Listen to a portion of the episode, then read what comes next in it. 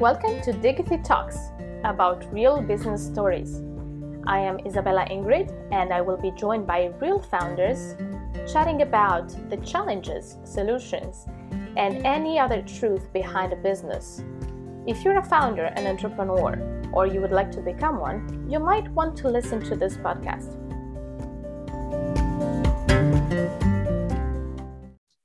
Hi, everyone. We are here today with Pablo from Arex, making real estate digital. So, hi, Pablo. Thank you for taking this time to chat with me today. Hi, thank you for having me. Would you like to start by introducing yourself and what Arex is, when you started it, what it's doing? Yeah, absolutely. So Arex is now, it was founded, let's say, legally and officially end of 2019. Uh, great time to start a company, by the way. Um, but uh, the idea and the concept behind it uh, was actually born or was in the works for a couple of years before that. And so essentially, what we saw was that in general, real estate was lagging in terms of technology, especially um, to its cousin fintech, right? And, and we saw there was like a rule of thumb, five, ten years behind, things still being done in by fax and on paper. And we just thought there was a lot of potential there to to disrupt. We design and build investment tools for real estate investors um, that focus on data capture and document processing uh, for better decision making and just more transparency. And um, it doesn't sound great, I think, for for the average person, but the implications of this are actually uh, quite neat, and I think that it, it can have, um, or we hope it will have, long lasting um, let's say effects on, on the sector. Um, so in terms of what we hope to contribute to the community is is I think in, in a couple of words, it's just a better user experience when investing or buying real estate. Uh, there are other things that are tied to that. Uh, the fact that on average, um, people pay 10% of the value of their houses in just transaction costs uh, which is just pushing paper back and forth, which we think is something that, that should change, but is, is a bit more of a complex uh, issue that we'll probably give for a few other podcasts or conversations. Um, but yeah, essentially better user experience when transacting real estate.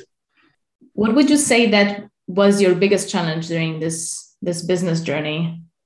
One of the biggest ones can go from operations to the even the the, the pandemic part, or you can say the, the it was a product itself we had some technical problems. What was it for you? Yeah i think uh, we had a lot of challenges at different levels uh, and just to touch upon a few i think the there's so much to be done in real estate um, and there's so much uh, let's say room to roam uh, if you look at the at the prop tech map um, you see there are hundreds of companies right? And and a lot of people trying to do a lot of different things uh, and and that is i think symptomatic of the fact that the priority of the issues and the gravity of the different issues is not really clear. So deciding on what you're going to fix when you have this whole list of things that need fixing uh, is not easy, especially when you're looking um, at real estate, which is a hyper local business in many aspects. Um, finding a market that's big enough that you can compete in and where you can actually have an impact from the first moment uh, was a challenge. Um, another thing I think on a broader level was, uh, and I think this happens to organizations large and small, is finding the right people, um, especially now where human and social interaction. I don't know if if, it, if we can really say it's changed, but it's definitely changing or or has changed for a little bit. Um, finding the right people and, and how you work with these people also um, is a challenge.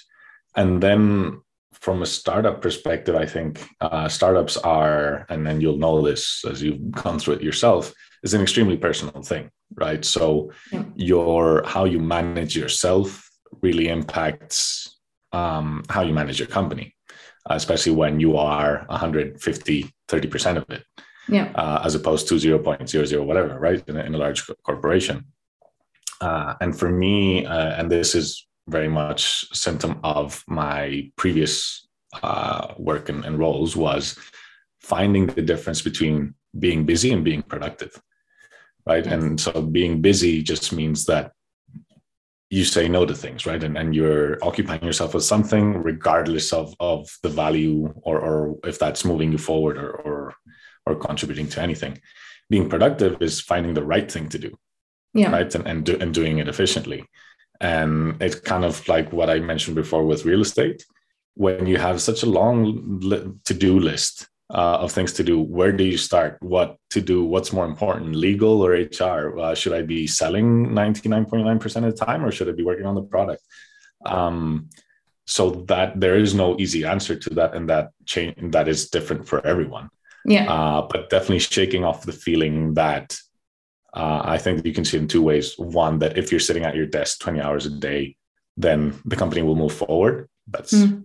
false, I think, because yes. you can be doing something. You can be arranging your inbox 19 hours, and that's not going to bring you funds or clients, no matter how organized you show them you are.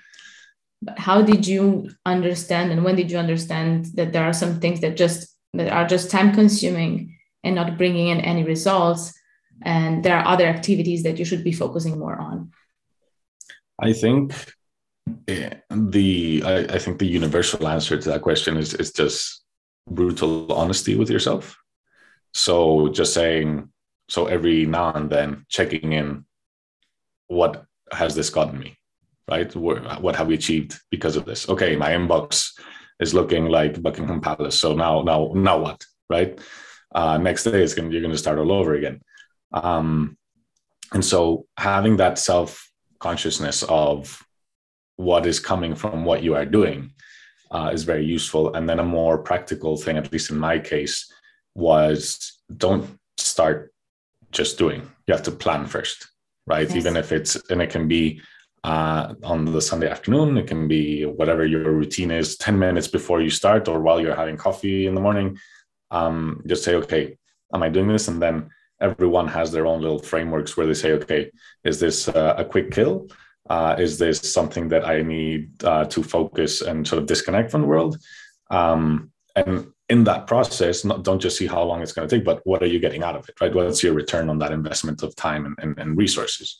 So there are a lot of things like, oh yeah, it'd be great to kind of redesign my website and rewrite all the copy and everything.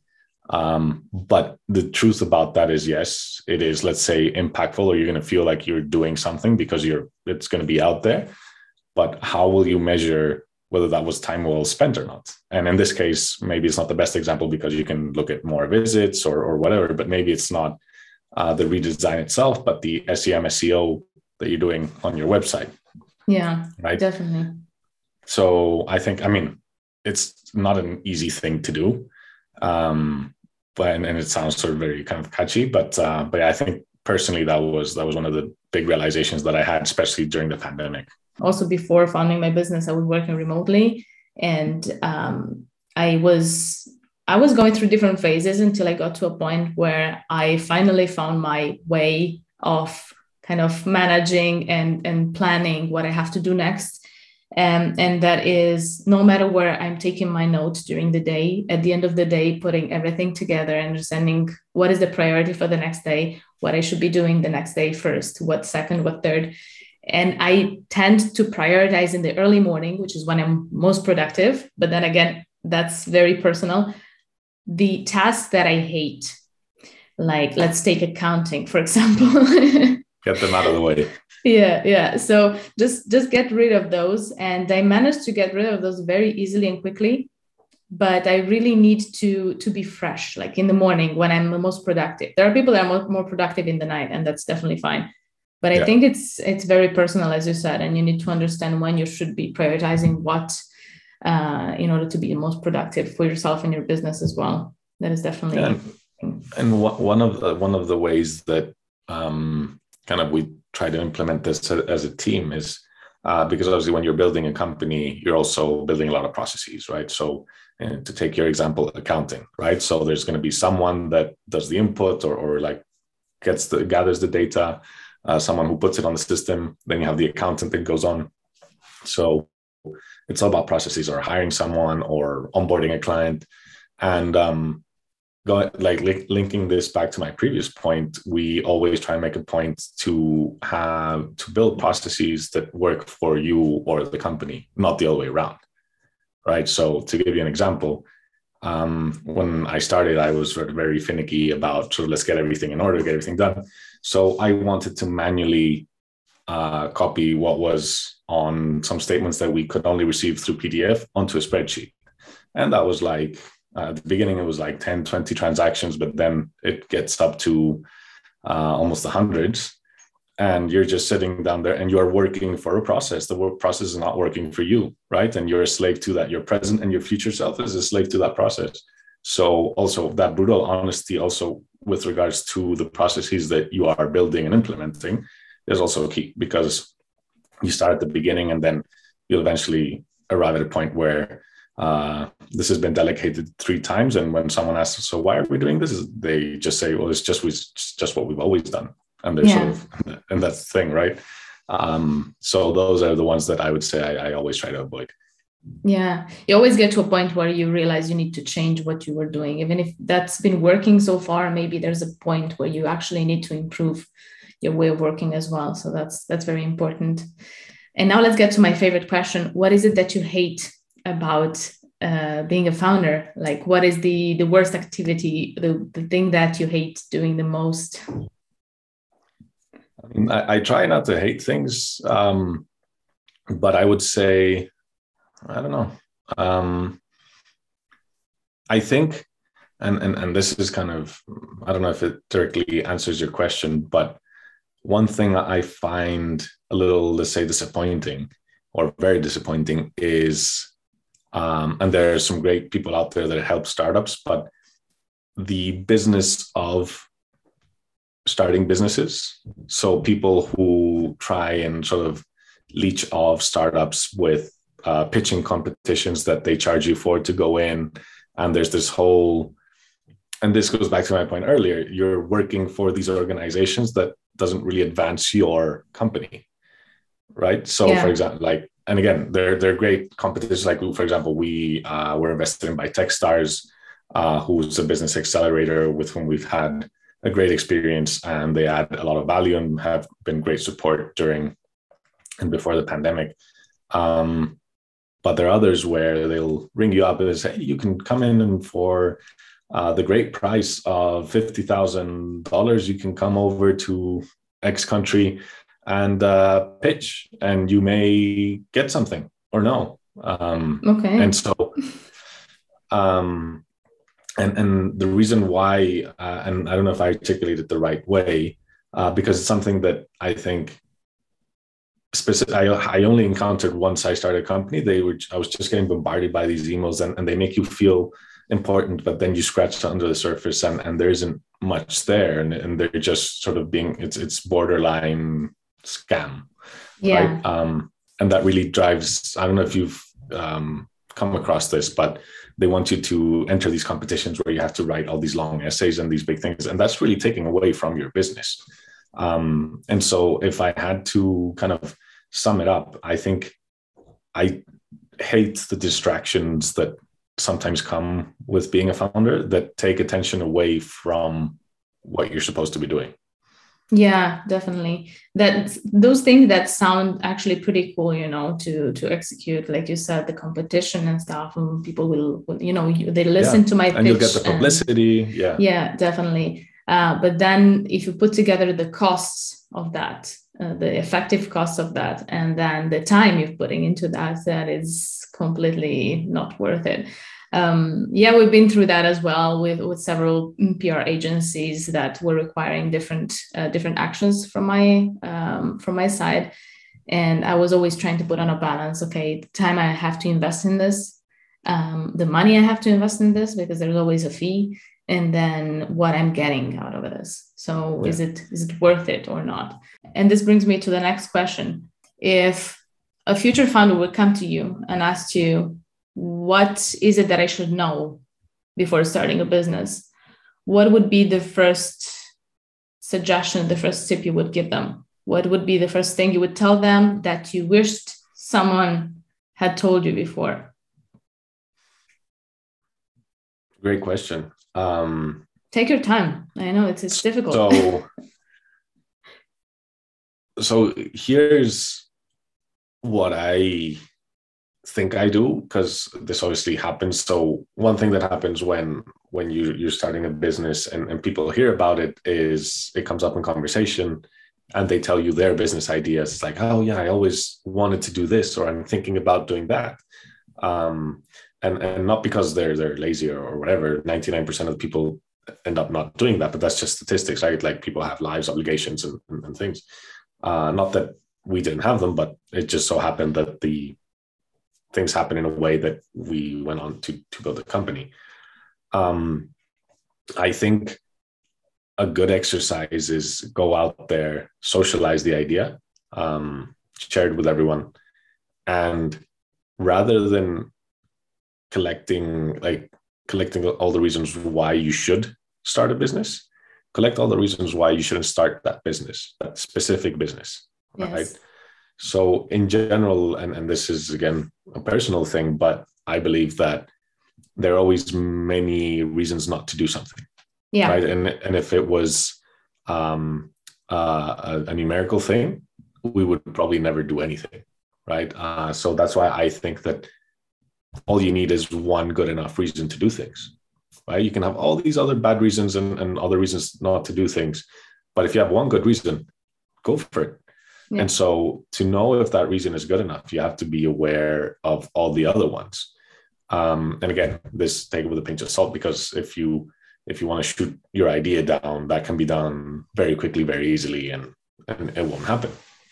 Um, so when people come and, and tell me is I rec- recommend people not to start their businesses just because if they're doing it because of what I'm telling them, they shouldn't yeah. be starting a business, right? Yeah. They should they should try and overcome and sort of be very driven and, and not get distracted by what, what other people are saying. Uh, then obviously when because um, then I do a bit of mentoring uh, for for some friends and other and other companies and, and, and students, um, then I'm always super happy to support and uh, share my expertise and everything and things like these, uh, my limited expertise. But um, but yeah, essentially, I, I, tell people not to start their businesses, and I think that's a good test. That if they go on and do it, I mean, obviously, if they're planning to do something illegal or something blatantly uh, that they shouldn't be doing, well, I, I actually mean it. But I try not to tell people. Maybe I don't say no every time, but I try not to push them to do anything, right? Yes. Because they should be pushing themselves. Yes, definitely. It, I definitely understand that part. It happened to me several times that I was talking to some possible clients, uh, and we work in marketing, right? So when we, we usually meet with these founders, um, we ask them to introduce their, their business and what they're doing and, and how it's working. And if they talk to us, it's because they need marketing. But then when talking to them, as a marketer that just wants to you, you know just make the money uh, i could say yeah of course we can help you. Uh, this is definitely a great idea. It's working well. Let's do that. This is the contract. This is how much you have to commit. But what i'm doing is instead being bold honest and uh, because at the end of the day i didn't start a business to make the money. I started the business to try to help startups right? So what i actually do with some of them and not all of them appreciate that is telling them okay you know actually this product is not at the stage where you can actually market it.